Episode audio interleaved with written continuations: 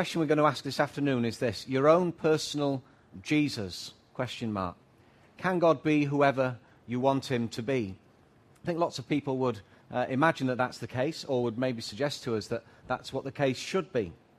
That who, who, who can say who god is or what god is like? That really we ought to be able just to say well this is my thought. I think god is like this or i think god is like that and somehow you can uh, mash them all together uh, and just take it from there in some ways, that sounds quite reasonable, doesn't it?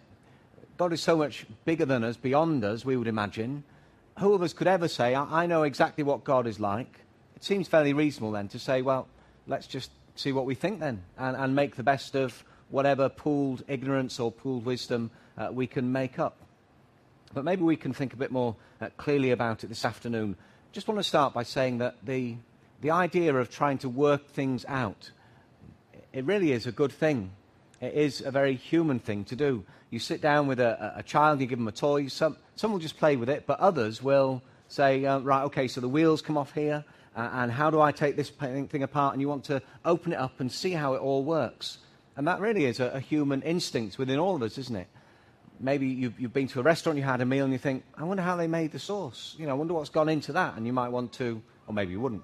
But if, if you were interested in that, you might want to ask someone, well, how did you do that? I, I didn't recognize the flavor that was in that. And they say, well, it was, it was creamed tarragon. You probably can't cream tarragon, but that they would say something and think, right, okay, I've worked that out and I can uh, use that in my own cooking or whatever it might be. It is a very human thing to want to look at something and say, how does that work? How do these things fit together? Or to beyond that, to think about life and to say, well, well how, does it all, how does it all hang together? How do I live successfully in this world? We've got brains, we want to think things through, we weigh up different options, we come to our conclusions, and, and all of us are doing that. Some are very interested in some things, some in other things, but, but all of us, in one way or another, would, would look at life and look at things and say, I want to understand it. I want to be able to handle it, and I want to be able to, to make things of it myself we are, generally speaking, very, uh, very creative beings. If you take the Bible as your reference point, then that's a very understandable thing to, to observe in human beings. Because the Bible tells us we're made in the image of God. Or another way of translating that is to say we're made as the image of God, that when God created people, it was so that they might reflect Him in the world. Sometimes you hear people talking uh, about scientists who've made great advances was trying to think what it was It was on the news the, uh, a week or so ago the, the creation of, of life, of cells that can divide. And they've put DNA in and they've created the first uh, created thing from a human perspective. And one of the criticisms was, well, these people are playing God. Uh, and we know what that phrase means, and we know that it can be used very negatively, uh, and maybe properly in, in, in, that case. But it is a factor about human life in this world that the Bible says we are meant in a limited sense, in a qualified sense, we are meant to, to play God. That's what He's put us in the world to do.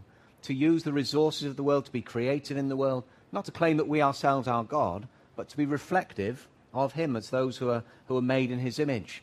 So when you then take that and say, we're to look at life, we're to think through things, we're to work out how things work and so on, and how to put things together, well, it doesn't seem too, too wrong, maybe, to say, well, you can just make up your own idea of, of God then.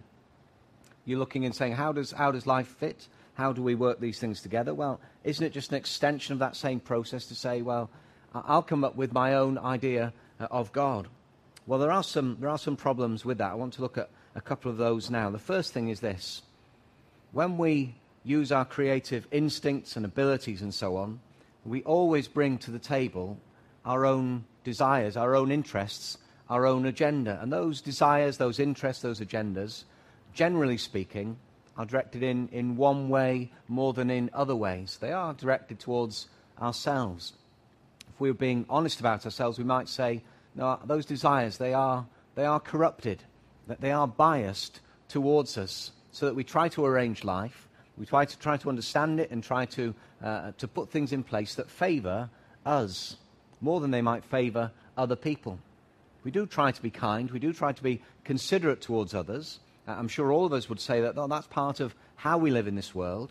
But generally speaking, if, if something is to be sorted out, well, I'll try and sort it out so that it, it makes me feel comfortable or it makes me feel uh, that, that i am in a place that is that is good for me uh, to be. And what that sometimes means is that other people are damaged and other people get hurt in the process. There's a, a fascinating book in the Old Testament called the Book of Judges. One of the notes that runs through that book is that the, there was no king in Israel at that time, and it says that everybody did what was right in their own eyes. And you might think that sounds pretty ideal. Everyone can do what's right in their own eyes. That's, that's one of the things that we're being told today. You know, if it feels good, do it. You're number one, and you've got to go with, with however you feel inside. Uh, and that will lead you to satisfaction, the expression of yourself, and so on. You make it up as you go along. But when you read the book of Judges, when everyone was doing as they wanted to, when everyone did as they felt right, it was an absolute nightmare. You wouldn't have wanted to live in that society. It was like, it was like EastEnders, but a hundred times worse. It was just terrible that the pain, the, the, the, discord amongst the people of Israel and so on, because they were just doing whatever they thought. Looking at a situation and saying, I'll do what I think's best, but generally the best was, well, what will suit me? What will promote my own interest in this situation to the exclusion of others? When you then apply that to, well, if we, if we were to just say, okay, let's make up our own ideas of God, would I come to the conclusion of a God who suited you? Or would I design a God who probably suited me best of all? I think probably the second rather than the first. The latter rather than the former would be, would be the case in that. He would be a God who served me and my needs. He wouldn't be a God who interfered with my behavior. If I felt, well, no, that behavior, whatever others think of it, that behavior will suit me fine, then I would create a God who would never challenge that kind of behavior. If I felt it was right to steal from the government, I wouldn't create to my mind a God who said, You shall not steal from anyone, including the government. That my, my vision of God would, would suit me. And my vision of God would say that He would acquit me of any wrong that I may have done in the eyes of others, but He would then hold other people accountable for what they did to me. It would always work out in, in my direction. If I was to choose what I wanted God to be, my pleasure would be to the max, and other people's situation would be limited and controlled. So that's the first problem in saying, well, can't we just say, God is who I think he should be? Well, if, if, if it was possible for us to, to make up a God in, in, in that kind of way, well, we know that you, would have anarchy. You'd, in, in a sense, end up with a kind of spiritual anarchy. We'd all have a God who suited me, but didn't really suit everyone else, because that's the way we tend to, to go about things. The second thing I want to say about this is, is, is this point that our ability to, to work out who and what God should be is limited. In all sorts of areas in life, we have to say, no, we, we've got to work with what is an established truth that we can't overturn.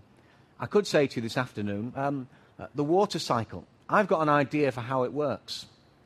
There's, there's, a, there's a kind of giant being outside of the, uh, the Earth's atmosphere and when it's eaten, its breath gets very hot indeed. And actually, around the earth, you can't see it, but there's, there's like a glass dome. In fact, I might even point you to the Bible and say there's, there's some kind of support for that in the Bible, in the, in the first chapters of Genesis, if you kind of twist it a little bit. But that's my idea. There's a, there's a glass dome around the world, and there's this invisible to our telescopes kind of being out there. When he's had a meal, his breath gets very, very hot, and he breathes on the glass dome. And that's where the clouds come from. It's the condensing of, of, of his breath. And it's not really to do with the seas and the sun uh, uh, uh, and evaporation and so on. That's an interesting idea that someone came up with years ago, but it's, I, I just don't find that idea something to go with. I, I, I think it's much rather the case that there is this creature out there breathing on this glass dome. Now, if I was to say that this afternoon, you'd probably think, he's got a future in books. Well, that would be nice. Uh, but you probably wouldn't want to buy them because they'd be pretty useless. But you'd look at me and say, it doesn't work like that. It really doesn't. We do understand it's a given. There are certain laws of nature that are in play all the time. If I was to say to you that, well, you, you might think that, but I, I, I don't. You know, the reason we don't float off into the sky is because we're all wearing shoes. It's nothing to do with the force of gravity. It's because we're always wearing things. Now you might say, well, when you get out of the bath, where where'd you go then? But, you know, I'd, I'd probably come up with some other reason. It's because you've had your dinner and there's weight inside. But there are natural things that you look at and you say that there is a settled truth that we've got to work with, however inventive we might be. I don't know if you've read Terry Pratchett's Discworld novels. I haven't, but I gather it's. Is the world balanced on the back of a giant turtle or something of that nature? I'm looking around in case anyone's read those. No? Okay, well, go away and research that. But, you know, that, that's fine for a novel. But if you sat him down and said, Terry, what, what kind of world do we live on? He would say it's, it's a sphere and it's in, it's, in the, it's in the universe and it's going around the sun. And so he would come up with that which we know, that which is settled and accepted truth. When we say, well, I'm going to make up a God however I think he should be, one problem is that we will always tend to be selfish in the way that we do that. And the second problem about it is this the question of God is to do with truth. Now, if, if by when you use the word God you mean, well, I'm just talking about a private, uh, in my own mind, understanding or concept uh, that's going to help me get by in the world, then, well, maybe it doesn't matter what you, what you think. Uh, John Lennon, in one of his songs, famously once said, God is a concept by which we measure our pain. That's what you mean by the word God. Well, you might be able to work with that, and, and no one else is going to be necessarily harmed by that. But if there is a God, or if there are gods, just to, to broaden it out for a moment, and if the reality of the universe depends upon that God or those gods, then we can't expect to make things up for ourselves, can we? It is, in a sense, saying, well, there are laws of nature. And if you're willing to accept that maybe the world has been made by a God or gods, then we can't just say, well, we, we can make that up. We are dealing there with some kind of order of truth and some kind of settled uh, reality, much like the laws of nature, gravity, uh, the, the, the, water cycle, how the world is for, uh, goes around the sun, and, uh, and how everything holds together. Those things happen for a, a reason, not because someone once said, I think it should be like this. Because Galileo says, well, I, I think actually the world is round and it's circling. It didn't happen because someone observed that. Someone observed it because it was already happening and in place. So, two problems with saying, well, God can be whoever we want him to be. The first is, well, we would always tend to make the wrong choices to suit us and not to suit other people. The second thing is that if, if there is a God or gods really there who, who are directing things in this universe, who have some kind of control or, or some kind of interest in how things are set up, then we are dealing with, with something which is before us and something which is bigger than us and outside of us. And if there is that kind of reality, then none of us could ever say that we've, we've got it in its entirety because we are, we're, we're derived, aren't we? We're derivative. We're, we're not bigger than that. We, we, we exist within the confines of that. So those, I think, are two important things to, to think of this afternoon. If you're thinking, well, I think we should be able just to make up whatever idea of God we want to do, and it won't hurt anyone, and it'll just make me get by happier if I just keep it within my own mind, well, fair enough to a, in, to a degree. But in terms of how we engage with one another, we, we will always try and have a God who justifies our own behavior, who, who sorts things out to suit us. And the second thing is, is that, is that really handling truth well? Is that what you do in other things in life? I'm not saying I think that's how the water cycle works, this great big. Uh, I had quite a bit of fun thinking about how I could um, come up with something strange, but I honestly really believe it is to do with the sun and the sea heating up and the, the evaporation, the condensing, and all that. I think that's probably really true. It's been proved and it's observable and so on.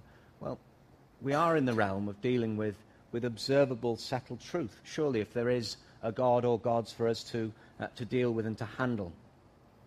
So that leads me to the last thing I want to say. If we can't make it up or figure it out for ourselves, where do we go from there?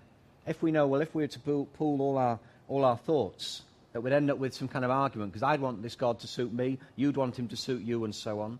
And if we're willing to be humble enough to say, actually, if there really is a God there, he's going to be so much bigger than me that I, I surely cannot get hold of the whole of of the reality of who he is. I can't, with my own finite mind, come up with the definitive answer on that one. Where does that leave us? Where do we go from there? Do we just have to accept we're always going to be confused on this subject? Well, the Bible makes some very interesting claims on that, and two things it, it says I want to uh, bring before you this afternoon. I'll, take a cue from one of the letters in the uh, New Testament, the letter of John, but you'll find these two uh, issues being spoken about uh, throughout the Bible and especially uh, coming to a, a real uh, expression in the New Testament. The first thing is this that the Bible tells us that truth is settled, that there is a given reality of God. The Bible never really explains God to us, it just tells us that God is. In the beginning, God created the heavens and the earth. It's saying when, when things started, He was already there as a settled reality. In the beginning, God was, and God always was. The letter I'm referring to in the New Testament, it's the first letter of John, begins with these words, very similar to the opening of the book of Genesis and the opening of the Gospel of John as well, for that matter. That which was, John says, from the beginning. He says that there was something there right at the very start. And that's one of the claims that the Bible makes that we're not left in a position where we've got to come together and say, do we think there's a God or not? And if there is a God, what's he going to be like? What sort of ideas have we got? It's saying to us, way before we were, there was a reality existing, and that reality is God himself, that which was in the beginning. It doesn't say that which, that which began at some point way back when. When the beginning is designated, God already was there. In the beginning was the Word, the Word was with God, the Word was God. In the beginning, God created the heavens and the earth, that which was from the beginning. In all those statements, the Bible is saying where you put the starting point, there was a reality, a fixed, settled, concrete reality of God at that point. It's one of the important things I think that the Bible tells us. God is there, that there, there is a settled truth that can be found and can be known. Now, that reality about God, the Bible tells us he's, he's seen in the things that he makes. And you can tell certain things about him just by looking around you. Some of the great scientists have done us a great favor in that sense. They've, they've laid down a really good example for us. Those who've worked out the world is, is round and it spins around the sun, that, that the universe or, or our galaxy is not geocentric, it's heliocentric. The sun is at the middle, we go around it rather than everything else going around us. They, have shown us what should you do. You, you look and you observe. And the Bible says if you look and you observe the world uh, and the universe as we can see it, it says you, you can discover certain things about the God who was there in the beginning, certain of his invisible qualities. The fact that he is eternal, the fact that he is powerful, the fact that he is wise and knowledgeable in, in creating all these things. The Bible says those things can be known to us. There is a, an order of truth and reality that's settled, that's to do with God Himself. But then the second really important thing it says is this. Because just by saying that, it, it, it could seem quite distant from us. I'm talking of an order of truth and reality. That sounds really vague, doesn't it? We want to know is there a God there? What's He like? Has He got a face? Can I see Him? Can I know Him? The Bible tells us that the God who is there, who always was there, we want to know what He's like. We can't rest on our own ingenuity capable as we might be to be very inventive and creative. And we can look at certain things and observe a certain amount and draw certain conclusions. Often they're right, sometimes they're wrong, because sometimes we twist them and we're only interested in ourselves and so on. But we want to know the truth. That the truth is out there about this God. He's revealed certain things to us. We can make certain educated guesses about him. But it's more than that. The Bible tells us that this God has come in person into the world and does have a face, is knowable. Let me read you the paragraph that I'm, i started uh, reading from in, in John's first letter. That which was from the beginning. Okay, it predates us. It's, it's the original, the, the eternally existing God. That which was from the beginning. And then John says, which we've heard, which we've seen with our eyes, which we've looked at and our hands have touched. This we proclaim concerning the word of life the Word appeared, the life appeared. We've seen it and testified to it and proclaimed to you the eternal life which was with the Father and has appeared to us. There's a lot of words there, I suppose, but let me try and condense there what John is saying. He's saying that, that God was in the beginning. He's not made up. We've not made him up.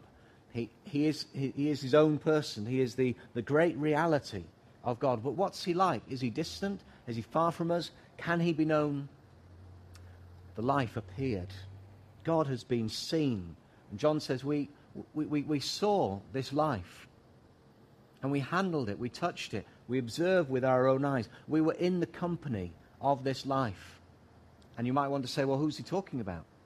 Well, the great claim of the New Testament is that God is made present and God is made personal to us in Jesus of Nazareth. That was the great claim that Jesus makes for himself. That was the great claim which the disciples who followed Jesus came to understand as the claim he was making, and they understood that was the reality about him. That's what John is saying here. John, one of the disciples of Jesus, we saw, we, we, we touched, we were with, we observed with our own eyes. And we understand that the life, the life that was with the Father eternally, has appeared. When we say, look, we can't make God up for ourselves because we'll go astray, because we're, we're twisted in one way or another in our hearts, and if we're humble enough, we'll recognize that if there is a God or gods, it's too big for us to be able to make up. We're dealing there in the order of, of truth that has to be outside of us, and it has to be revealed to us. Where do we find this truth? Where do we find this reality? The Bible says we discover it in Jesus. God is accessible in Jesus of Nazareth. That was quite a quite a claim for him to make, and, and, and quite a, a, claim that a lot of people in his day didn't want to handle, couldn't handle. But you might say this afternoon, and we'll close with this yeah, but lots of religions make that kind of claim. They don't all say that God has come into the world in, in the way that the Bible does in terms of Jesus, but you might say, well, you haven't really told me anything new. All I'm taking away from this afternoon is we can't just make up our own idea of God, which is fair enough. You've maybe brought me on a little bit this afternoon. I'm thinking now, okay, so it's not just what I think. Uh, it, it does have to be something that's revealed to me. But I'm looking around the world and I'm seeing all sorts of different religions.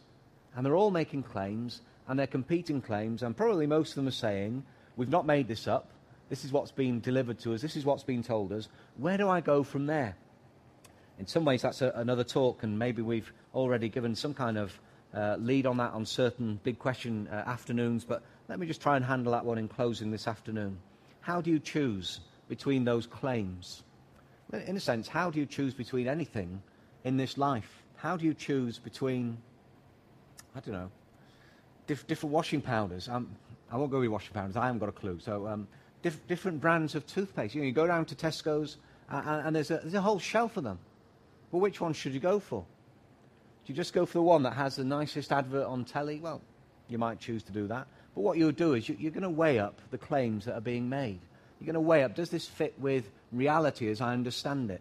If one of those is making the claim that if, if you use this toothpaste, then, you know, a bit like some of you will remember the Hai Karate adverts in the 70s, but that was, um, that was aftershave for, for those who don't remember it, or, or denim, then, you know, the, the adverts were saying, every woman in town will be on you like a shot. Well, if the people making the toothpaste, and forgive a kind of ridiculous example, if they were saying that's going to be the reality for you, it's not just going to freshen your mouth, it's going to freshen your whole spirit and, the whole approach to life that you take.